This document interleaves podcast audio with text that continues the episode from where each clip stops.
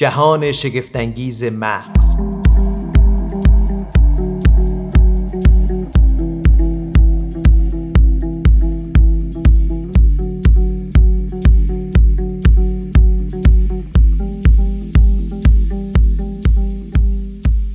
نام خدا سلام. اول خبر خوب رو بگم یا خبر بد رو؟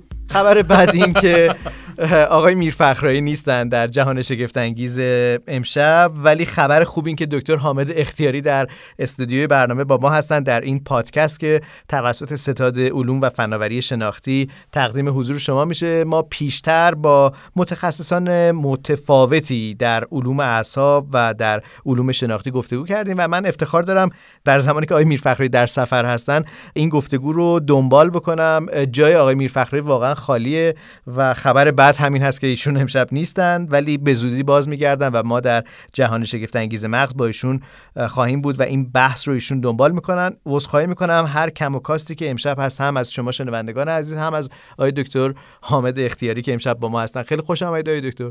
سلام و درود. روز شما به خیر باشه و خیلی خیلی خوشحالم که امروز اینجا هستم. هرچند من امیدوار بودم که آیه استاد میرفخرایی رو هم امروز اینجا ببینم. واقعا یه خاطرات عجیب خوبی می‌دونم بعد شانسی دیگه. ولی تحمل کنید امشب رو. دیدن شما فوق العاده باعث شعف و خوشحالی بنده شد و خیلی خیلی باعث افتخار بنده است لطف شماست.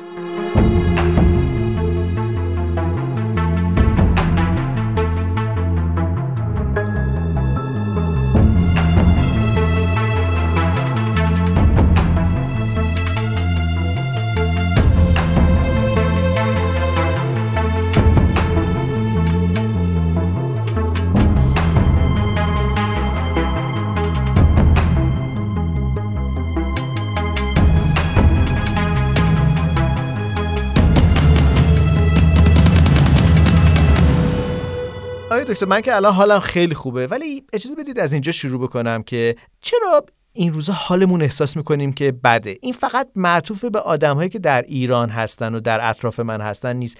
گهگاه وقتی با دیگران هم صحبت می‌کنم می‌بینم که وقتی می‌پرسیم حالت چطوره بعضیا خیلی اقراق‌آمیز میگن خیلی خوب. یه خورده به نظر شعار میاد. بعضیا که یه خورده به شما نزدیک میشن میگن خیلی حالم خوب نیست. می‌پرسین چرا؟ میگه نمی‌دونم. چرا ما حالمون خوب نیست و چرا اصلا نمی‌دونیم چرا حالمون خوب نیست؟ من فکر می‌کنم ما با دو تا سوال خیلی خیلی جدی و خیلی خیلی مهم مواجهیم. یک آیا حالمون خوب نیست واقعا؟ دو چرا یه وقتایی فکر می‌کنیم حالمون خوب نیست ولی نمی‌دونیم چرا حالمون خوب نیست؟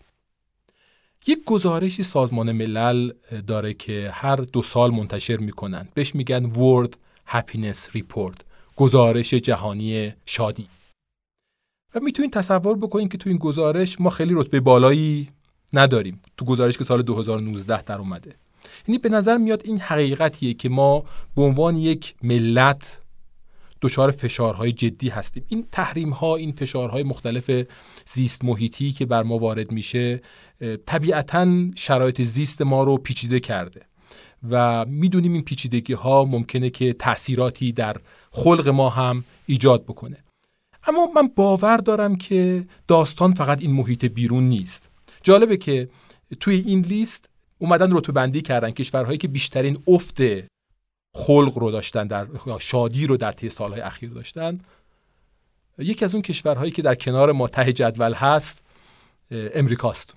یعنی ما رتبه 119 هم هستیم از به عنوان کشورهایی که بیشترین افت رو کردیم. ما ته ته لیست هستیم. یعنی مقدار زیادی افت کردیم از سال 2016 تا 2018 ولی جالب امریکا هم رتبه 112 یعنی اون هم تقریبا بغل ماست. در حالی که امریکا یک و دو دهم تریلیون یا یک و دو دهم هزار میلیارد دلار رشد درآمد ناخالص ملی داشته با این وجود همراه ما افت کردن. انظر شادی. به نظر میاد که قطعا شرایط محیطی موثره. اما همین شرایط محیطی پیچیده می‌تونه اگر به گونه درستی باهاش برخورد بشه با یک مدیریت مناسب لزوما به خلق پایین ما منجر نشه. جالب مطالعاتی وجود داره که در شرایط بسیار بسیار سخت در جنگ ها در قحطی ها در شرایطی که ملت های مختلف شبیه ما که الان در یک تحریم ناجوان مردانه هستیم حقیقتا. یک ظلم تاریخی ما داره. در این مقطع اتفاق میفته. شبیه شرایط ما پیچیدگی ها و بحران های تاریخی رو باش مواجه بودن. ولی وقتی بررسی می‌کنن می‌بینن که در همین پیچیدگی های تاریخی خلق این افراد و حال این آدم ها خوب بوده. یعنی با اینکه محیط بیرون بسیار پیچیده بوده به دلایل این آدم ها تونستن حال خودشون رو خوب نگه دارن. و سوال اینه که با همه پیچیدگی هایی که الان در دنیای بیرون ما وجود داره. بالاخره ما می‌دونیم زندگی همه ماها مقدار پیچیدتر از سالهای گذشته است. اما در کنار قضیه ما می‌دونیم امیدهای جدی هم برای آینده وجود داره. چگونه ما می‌توانیم به گونه بهینه از مغزمون بهره بگیریم برای اینکه بتونیم حال خودمون رو خوب نگه داریم یا حال خودمون رو حتی بهتر بکنیم؟ این یک بخش ماجراست. بخش دوم ماجرا اون زمانیه که من فکر می‌کنم که حالم بده. ولی وقتی می‌خوام راجع به حال بدم صحبت بکنم انگار نمی‌دونم چرا حالم بده. چه اتفاقی افتاده که من انقدر درونم آشفته است. انقدر همه چیز انگار خوبه بیرون. بعض مالیم خوبه بعض خانوادگیم خوبه بچه ها مدرسه میرن. یا حداقل اوضاع اونقدرم که بد هست بد نیست. یعنی نسبت حال بد من نسبت به وضع من خیلی بدتره. یعنی اگه ممکنم هستش که اصلا وضعم خوب نباشه یعنی وضع مالیم خوب نباشه شرایط اجتماعی و ارتباطیم خوب نباشه ولی یه خورده بیشتر از اون حدی که باید بد باشه حالم حالم بده. دقیقا. و این اتفاق میفته و من در دقیقا در این شرایط احساس می‌کنم که نمی‌دونم چرا این اتفاق داره میفته من فکر می‌کنم هر دوتای این سوال ها به یک جواب مشترک ختم میشه. و اون اینه که در مغز انسان حال خوب و حال بد چطور پردازش میشه؟ پس یعنی شما معتقدید که همه اینا به مغز ما نهایتا ما رو بیرسونه همه اینها در نهایت در داخل مغز داره پردازش میشه. طبیعتا خیلی عوامل غیر مغزی تو این ماجرا دخالت داره. ولی در نهایت در داخل مغزه که این پردازش ها شکل می‌گیره و این اتفاقات میفته من باورم اینه که اگر ما بدانیم که مغز ما چگونه پیچ تنظیم حال خوب و حال بد را میپیچاند آنگاه خواهیم توانست حال خودمون رو مدیریت بهتری بکنیم. شاید خوب باشه که نکته اشاره بکنم. مثلا پژوهش های چند سال اخیر نشون میده که پیچ حال بد و پیچ حال خوب در یک جای مغز نیست. یعنی حال خوب یه جایی داره پردازش میشه و حال بد یه جای دیگه. و دست یعنی خودمونه پیچه. حالا اینکه ما می‌تونیم این پیچ رو در مدیریت خودمون بگیریم این قطعا امکان پذیره. یعنی ما می‌توانیم یاد بگیریم ببینیم پیچ کجاست و پیچه رو تنظیم کنیم. شاید قدم اولش اینه که باور کنیم که این دو تا پیچه اصلا. یعنی یه پیچی هستش که حال من رو بد می‌کنه و یه پیچی هست که حال من خوب می‌کنه. و حتی لایه های بعد با هم صحبت کردیم که راجع به این قضیه که به نظر میاد حتی چند تا پیچ حال خوب و چند تا پیچ حال بد وجود داره. من سیاوش سفاریان پور هستم و گفتگو می‌کنم با آقای دکتر حامد اختیاری. در واقع باید اول بگم پزشک بعد بعد بگم که یک پژوهشگر و عضو هیئت علمی مرکز مطالعات مغز لوریت. لوریت در واقع یک مرکز پژوهشی در ایالات متحده آمریکاست که در واقع همش روی مغز کار داره می‌کنه. یعنی هشت پژوهشگر ظاهرا در اونجا هستن که یکی از اون هشت پژوهشگر شما هستید که هر کدوم در آزمایشگاه خودتون مشغول به فعالیت هستین. لوریت کجا سایه دکتر؟ در یک شهری هست به اسم تولسا در ایالت اوکلاهوما. و اگه شما نگاه بکنید نقشه های امریکا رو شمال ایالت تگزاس قرار می‌گیره و اوکلاهوما جزو فقیرترین ایالت های امریکاست. یعنی شما از شاخص های مختلف بهداشتی و اقتصادی که می‌بینید یک ایالت بسیار فقیره. اما در کنار فقری که داره و پیچیدگی های جدی روانشناختی که اونجا وجود داره به نظر میاد فرصت های جدی اونجا وجود داره به خاطر اینکه آدم های زیادی وجود دارن که حالشون بده. و جالبه که آدم هایی وجود دارن که به این نتیجه رسیدن که باید اگه بخوان پولشون رو هزینه بکنن شاید بهترین کار این باشه که روی مغز سرمایه گذاری کنن. و خیرین بزرگی اومدن و مراکز مختلفی ایجاد کردن. از جمله مرکز ما رو که یک خیر به نامی اومده مقدار زیادی از سرمایش رو وقف کرده برای اینکه آدم ها بتونن ببینن این پیچ های تنظیم حال خوب و حال بد کجای مغز قرار داره با این امید که ما بتونیم به آدمهای جامعه کمک حد اکثر بکنیم تا لحظات دیگه به این پیچ ها می‌پردازیم به اینکه پیچ هایی هستن و اگر پیچ هایی هستن شاید بتونیم بهشون دسترسی داشته باشیم و اگر دسترسی داشته باشیم ظاهرا می‌تونه جهان ما تغییر بکنه. من با دکتر اختیاری صحبت می‌کنم که مغزشون در نزدیکی های تگزاس ولی قلبشون در ایرانه. سالهاست که در واقع این مسیر رو رفتن آمدن. دقیقا همینطوره و, و خیلی خوشحالم که امروز و امشب خدمت شما هستم.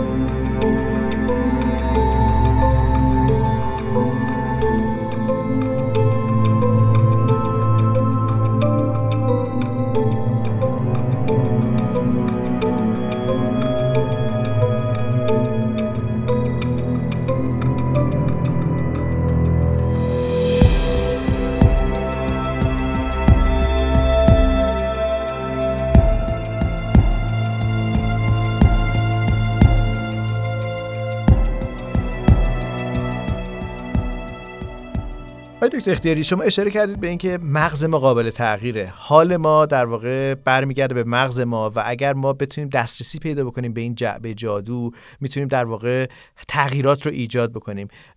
این در طول تاریخ هم برای افراد وجود داشته. حتی در واقع در دورانی که فلسفه شکل می‌گیره به نوعی داره سعی می‌کنه توضیحی بده برای اینکه انسان در واقع بتونه عمیقتر فکر بکنه و بهتر تغییر بده.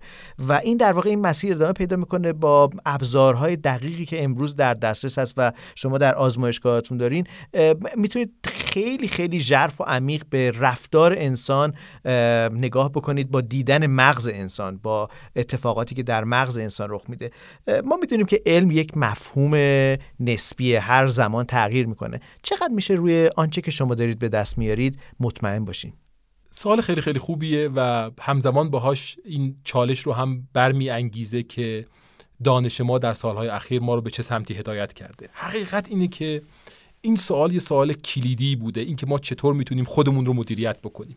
یعنی به نظر میاد شما وقتی به متون قدیمی مراجعه می‌کنید متونی که دو سه هزار سال پیش توسط بشر نوشته شده این چالش چالشیه که بشر به محض اینکه غم نانش برطرف شده باهاش مواجه بوده و باهاش مواجه بوده که چطور ممکن اتفاق بیفته. من اینجوری ماجرا رو می‌بینم. میگم که زیست شناسی هم قبل از کشف میکروسکوپ وجود داشت.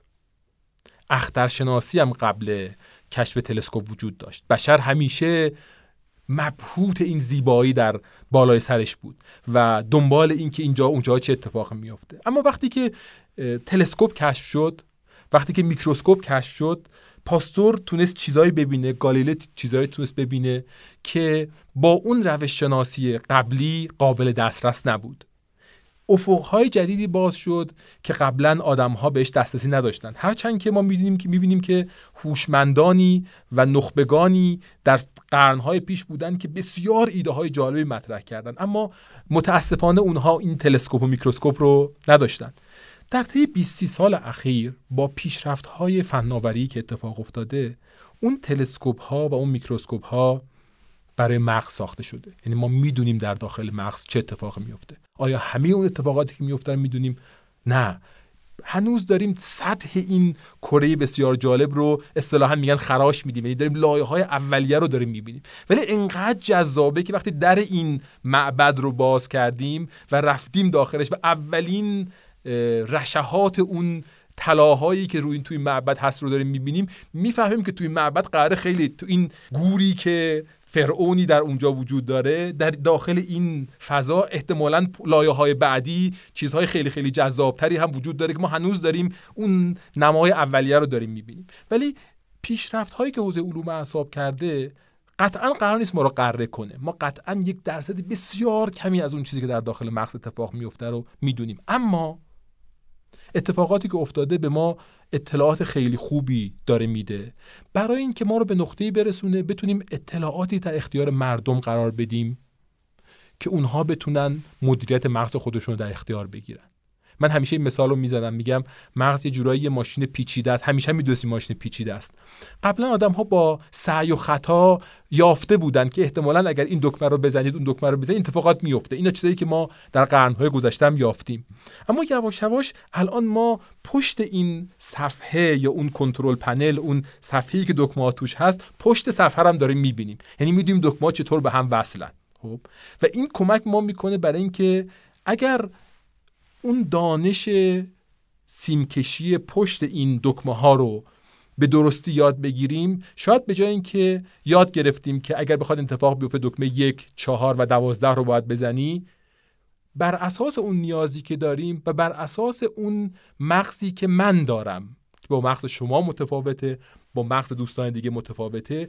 برای مغز خودم دکمه های مناسبی پیدا بکنم برای اینکه بتونم یه استفاده بهینه ازش بکنم. مغز ما متفاوت های دکتر یعنی مغز من و شما با هم فرق می‌کنه. من می‌دونم که به هر حال از در جزئیاتی ممکنه فرق کنه ولی مگه میشه این ساختمانی که تقریبا شبیه به هم هست متفاوت باشه از هم دیگه. چین رو مت... تغییر میده. یعنی تغییر از کارخونه است یا تغییر در طی زمان رخ میده؟ من یک مثالی در وقتی با دانشجو راجع این صحبت می‌کنیم. یه سری گردو میارم به بچه ها نشون میدم میگم خب گردو شکلش چه شکلیه؟ آیا همه گردوهایی که ما می‌خوریم شکل یکسانی دارند و میگم یکم بیاین این 50 تا گردویی که داریم از این گردوهای سفید ایرانی که واقعا کم میشه جای دیگه دنیا پیدا کرد با این کیفیت از اینا چند کنار همدیگه می‌ذاریم و نگاه می‌کنیم و ببینیم عجب با هم فرق دارن این گردوها. نمی‌دونم چالا این تجربه رو کردین یعنی با یه هار آرامش بجن که اون گردو و پنیر رو با لذت بخورین یکم این گردوها رو کنار هم بذارین چقدر این گردوها با هم فرق می‌کنن. یعنی چه تنوعی بین این 50 تا گردوی پیش روی شما وجود داره و هیچ گردویی مثل اون گردوی دیگه نیست. ظاهر همشون یکیه رنگشون یکیه ولی آنچنان متفاوتن که غیر قابل تصور خب این شکل ظاهریشونه. شما الان دارید راجع به مغز انسان شکل ظاهری رو میگید که متفاوته یا خود در واقع درون و عملکرد این دستگاه و ماشین متفاوته؟ شما تصور کنید که شکل ظاهریه که فرق می‌کنه دیگه اون تو چقدر فرق می‌کنه؟ عجب. یعنی انقدر و تازه ما راجع به گردو داریم صحبت می‌کنیم. چیز بسیار بسیار ساده. مغز انسان و راستش رو بخوان اینه که یک کم کار ما رو سخت می‌کنه. یعنی پیچیده می‌کنه خیلی از مداخلات ما رو. الان یکی از بزرگترین مشکلاتی که ما در درمان بیماری های مغز داریم چه افسردگی چه استراب چه پارکینسون اینه که مغزها با هم یکی نیستن. یک درمانی روی فرد آ اثر می‌ذاره و فرد ب اثر نمی‌ذاره. و یه وقتایی نمی‌دونیم چرا اتفاق میفته و متاسفانه تا این لحظه کاری که می‌کردیم این بوده که مثلا کسی که دچار افسردگیه می‌دونیم که یکی از این هشتا دارو اثر خواهد کرد. ولی نمی‌دونیم داروی یک یا دو یا هشته. و طبیعتا از داروی یک از داروها. از سه شروع می‌کنیم بعد جواب نداد چهار رو میدیم بعد جواب نداد پنج رو میدیم. و خیلی وقت آدم ها تو این فضا دارن رنج می‌کشن تا ما به اون پاسخه برسیم. و راه حلی هم نیستش. به... یعنی راه حل بهتری هم در حال حاضر نداریم. راه حل بهتری اینه که من بتونم تصویری از مغز بگیرم که من نشون بده این کدوم نوع مغزه. که من متناسب با اون مغز اون درمان رو برای فرد طراحی بکنم. حتی درمانهایی برای خود فرد طراحی بکنم. این از اون کارهایی که مؤسسه ما به طور خاص روش داره کار می‌کنه برای اینکه بتونیم درمانهای فردی برای آدمها ایجاد بکنیم.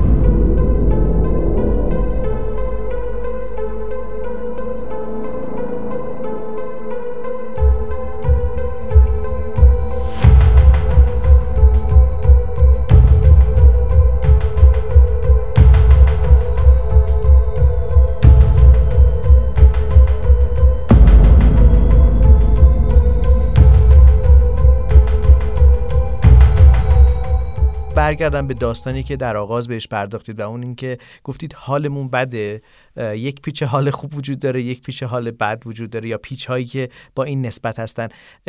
چطور می‌تونیم بهشون دست پیدا بکنیم؟ چطور می‌تونیم این داستان رو داستانی بدونیم که امکان پذیره برای انسان که دسترسی داشته باشه به این به قول شما معبد پرراز؟ باورم اینه که با وجود همین تنوع هم که راجبش صحبت کردیم گفتیم مغزها با هم متفاوتن. در کنار این پیچیدگی اینکه این بالاخره معابد انگار با همدیگه متفاوتن این پیچیدگی هایی که در مغز وجود داره در افراد مختلف شکل های مختلفی داره شباهت های زیادی هم خالق هستی در بین مغزها گذاشته. برای اینکه ما پژوهشگرا خیلی هم ناامید نشید امیدهایی وجود داشته باشه برای اینکه ما بتونیم یک شباهت هایی پیدا کنیم و از این شباهت ها بهره ببریم. برای اینکه بدونیم که چطور میشه درمان هایی طراحی کرد. اگر خیلی خیلی اینا با هم متفاوت باشن هیچ کاری ما نمی‌تونیم انجام بدیم.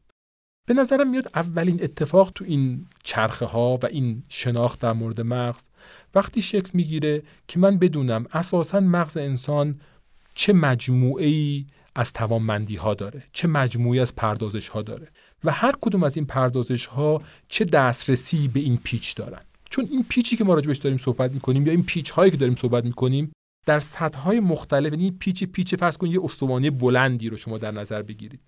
این استوانه بلند در ارتفاع های مختلفش عملکردهای مختلفی از مغز به این پیچ دسترسی دارن. مثلا در یک ارتفاع توجه می‌تونه روی این پیچ دسترسی داشته باشه. یه سطح شما پایینتر تو این پیچ میاین اینکه من چطور اتفاقات بیرون رو اصطلاحا ما میگیم باز تعبیر می‌کنم پردازش می‌کنم تحلیل می‌کنم روش اثر داره. تو سطح بعد خاطراتی که من از گذشته دارم یک نوع دسترسی به این پیچه داره. تو سطح بعد اینکه من اتفاقاتی که در درون بدنم میفته چطور درک می‌کنم. این درک درونی از اتفاقات درون بدن من بی نهایت به نظر میاد تأثیر گذاره تو اینکه من چطور حالم خوب و بد میشه. یک سطح دسترسی این سطح. ما اصطلاحا بهش میگیم interoception intero شما حتما شنیدید interior design میگن. interior یعنی درون. و ception یعنی درک یعنی من درکی که از درونم دارم. و سالهای اخیر ما می‌دونیم و شناختیم که اتوبان بزرگی بین مغز و بدن وجود داره. هم از مغز به بدن و هم از بدن به مغز. و اطلاعات زیادی بین اینها جابجا جا میشه و بسیار رو هم دیگه تاثیر گذارن یه فرصتی راجع به صحبت خواهیم کرد. ولی یک سطح دسترسی ما این این اینتروسپشنه و بعد سطح دیگه ای که وجود داره سطحی که ما میگیم عملکردهای اجرایی. یک مجموعی از عملکرد هاست که من این امکان رو میده که اطلاعات رو به گونه جابجا کنم که به این پیش دسترسی پیدا کنم. یعنی من می‌دانم که دست من مستقیما به اون پیچ خلق نمی‌رسه. یعنی من نمی‌تونم اینجا کنار شما نشسته باشم و بگم که خب الان پیچ حال خوبم رو میپیچونم و به سمت بالا حرکتش میدم و الان او حال بهتری رو احساس می‌کنم. اتفاق نمیفته من باید بدونم که راه دسترسی من به پیچ از یکی از این مسیرهایی که من خدمتتون گفتم. توجه پردازش خاطرات. خاطراتی که من دارم درک درونی بدن من عملکردهای اجرایی. و بعد من باید بدونم که هر کدوم از این راه های دسترسی چگونه در کنترل من قرار می‌گیره و من می‌تونم به اون پیچ دسترسی پیدا کنم اگر من به شما بگم تا به حال به هیچ کدوم از این چیزهایی که شما گفتید من فکر نکردم برای تغییر حال خودم تعجب شاید بکنید ولی باید اعتراف بکنم که من به این چیز اصلا فکر نکردم. اینکه درون من چه میگذره یعنی معده من چطور کار می‌کنه یعنی رو مغز من و رو حال من اثر می‌ذاره. یعنی یه خورده برام عجیب شدش وضعیت های دکتر. بی نهایت این ارتباط مغز و بدن جذاب و جالبه من هرچی بیشتر رو این زمینه دارم می‌خونم و کار می‌کنم چیزهای جالب تری داره تو این فضا شناخته میشه. خوبه تاکید بکنم که مغز انسان مقدار زیادی از سلامت جسمانی شما رو مدیریت می‌کنه. یعنی اینکه من سیستم ایمنیم داره چطور کار می‌کنه بسیار تحت تاثیر مغز. جالب من سال 75 کنکور پزشکی دادم دانشگاه پزشکی تهران رفتم و اون زمانی که من بافت شناسی و ایمنی شناسی اونا رو میخوندم اصلا و ابدا صحبتی از این ماجراها نبود. یادم حتی که مادر بزرگم به من می‌گفتن که خب دانشجو پزشکی سال اول بودم یه بالاخره غروری آقای دکتر؟ آقای دکتر. نه آقای دکتر که نمی‌گفتم ولی بالاخره یادم یه بالاخره با یه رتبه خوبی رفته کنکور و بهترین دانشگاه کشور و یه بالاخره احساسی که من می‌خوام یه پزشک برجسته بشم و اینها. به من می‌گفتن که فلانی این بیماری هایی که داری می‌خونی ام الامراض قصه و غمه. و اگه کسی قصه و غم نخوره مریض نمیشه. و ما این همه داریم درس می‌خونیم. اصلا تو کتاب ما قصه و غم هیچ جایی نداره. ولی جالبه که الان پیشرفتانشون میده که اتفاقا چقدر این قصه و غم در آنچه که در درون ما اتفاق میفته تاثیر گذاره چقدر می‌تونه اصلا قلب ما رو از کار بندازه. چطور حتی می‌تونه دیوارهای قلب ما رو دچار آسیب بکنه و حتی یه تیکای از این دیواره دچار پارگی بشه. فقط یه قصه و غم. یعنی چطور ممکنه که اتفاقی که در مغز شما داره پردازش میشه چطور می‌تونه عضلات شما رو شکلش رو عوض بکنه شکل قلب شما رو تغییر بده بافتهای درونی بدن شما رو تغییر بده.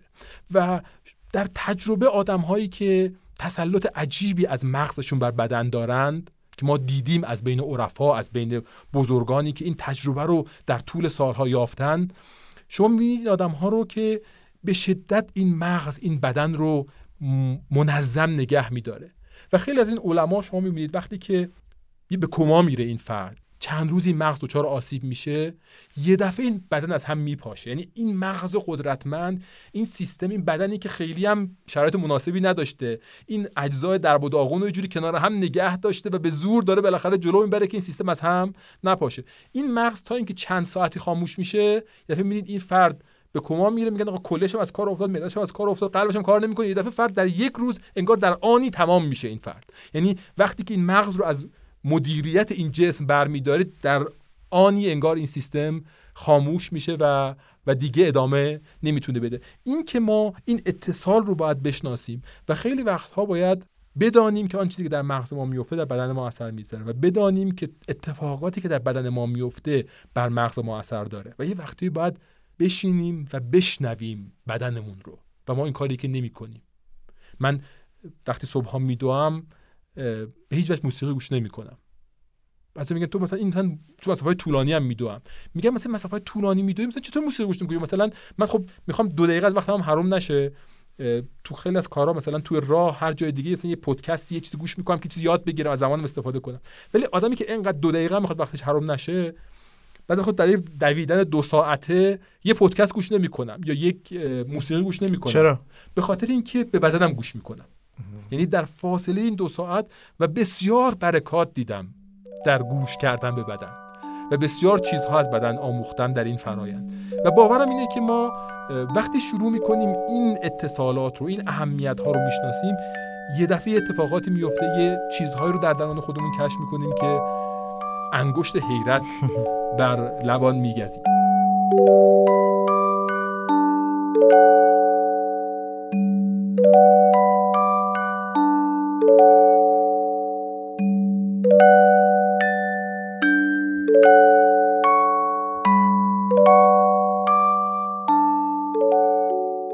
می‌دونم که مثل برنامه رادیو تلویزیونی که نسخه پزشکی می‌گیرن که یه نسخه برای همه 80 میلیون نفر جمعیت ایرانه اصلا دلم نمی‌خواد اونطوری عمل بکنم. ولی در این لحظاتی که پایان این پادکست هست و ما در نوبت دیگری باز با شما در پادکست بعدی قسمت بعدی گفتگو می‌کنیم توی این مدت من چیکار بکنم که حواسم به خودم جمع باشه؟ یعنی اینکه گفتید که به خودتون گوش می‌کنید چطور باید به خودمون گوش کنیم؟ من به این نقطه باور داشته باشم که اتفاقاتی که در درون بدن من میفته اطلاعات ارزشمندی داره. چون بعضی وقتا من فکر می‌کنم که مثلا یه جوره پلکم میپره خب یک آرزه ثانوی به اتفاقات دیگه و خیلی جدی نمی‌گیرم. یه وقتایی که احساس می‌کنم در درون سینم قلبم سنگینه اینو جدی نمی‌گیرم. یه وقتایی که احساس ناخوشایندی در درون سیستم گوارشی می‌کنم این رو خیلی جدی نمی‌گیرم. یه وقتایی این دستم که خنک میشه این رو جدی نمی‌گیرم. در حالی که هر کدوم از این اتفاقات در داخلش پیام های جدی وجود داره. ای بابا الان اینی که شما دارین میگی من خودم باید برم همین الان بستریشم با این وضعی که شما میگی. خیلی وقتا من باید بدونم که این پیام ها به چه معنا هست من این فرصت شنیدن این پیام ها و استفاده از این پیام ها رو باید به خودم بدم. جالب مطالعات نشون میده که در تصمیم گیری های پیچیده. وقتی شما اطلاعات کافی در مورد اینکه کار آ بهتره یا کار ب بهتره. یا حتی مثلا میگن فلان دو نفر اومدن خواستگاری دختر ما. یه آقای هم آقای خوبه هم ب خوبه نمی‌دونیم کدوم بهتره. دیدن که بدن انسان زودتر از مغز انسان حتی می‌تونه به تصمیم گیری برسه. تو تجارب فرهنگی ما میگیم میگیم دلم میگه که آ بهتره. چرا؟ نمی‌دونم. همون ناخودآگاهمونه دیگه نه؟ قطعا اتصال این سیستم درونی به اجزایی از مغز که ناخودآگاه پردازش می‌کنن اتفاق میفته اما ما می‌تونیم این اتصالات رو وارد فضای خداگاه بکنیم. یعنی من بدونم که اگر من دلم یه احساس بهتری راجع فردی داره لزوما این اشتباه نیست. خیلی وقتا مطالعات نشون میده که وقتی شما توی موقعیتی هستید که میگید بوی بدی از این محیط به مشام می‌رسه. این معامله احساس می‌کنم یه ایرادی داره. بدونید که اتفاقا ممکنه که مغز شما چیزهایی رو ندیده باشید که بدن شما دریافت, دریافت کرده باشه و به خصوص اگر در طول تجربه سالهای گذشته دیدید که نه واقعا این سیگناله در بدن شما به خوبی تنظیم شده و به خوبی داره کار می‌کنه جوابهای قبلی خوبی ازش گرفتین احتمالا خوبه که به این سیگناله توجه کنید. و مثالهای متنوعی در این فضا وجود داره. برای اینکه ما باور کنیم که توانمندی هایی در پیام های محیطی بیان ما وجود داره که از این پیام ها ما می‌تونیم حد اکثر استفاده رو بکنیم به عنوان یکی از راه ها برای حرکت کردن به سمت شناخت آن چیزی که در داخل مغز اتفاق میفته عرض کردم راه های ورود به مغز متعدده. متشکرم از دکتر حامد اختیاری. شما شنونده جهان شگفت انگیز مغز بودید. پادکستی که سعی می‌کنه ما رو به از زوایای گوناگون به این جهان شگفت انگیز ببره. امشب در واقع رفتیم به داستان تغییر داستان رسیدن به اینکه چرا حالمان خوب نیست و چگونه می‌تونیم اون رو تغییر بدیم. در پادکست بعدی یا در قسمت بعدی این پادکست همچنان با دکتر اختیاری خواهیم بود و بیشتر درباره این جهان شگفتانگیز خواهیم شنید. من سیاوش سفاریان پور هستم. برای شما بهترین ها را آرزو می‌کنم. روز و روزگار بر شما خوش.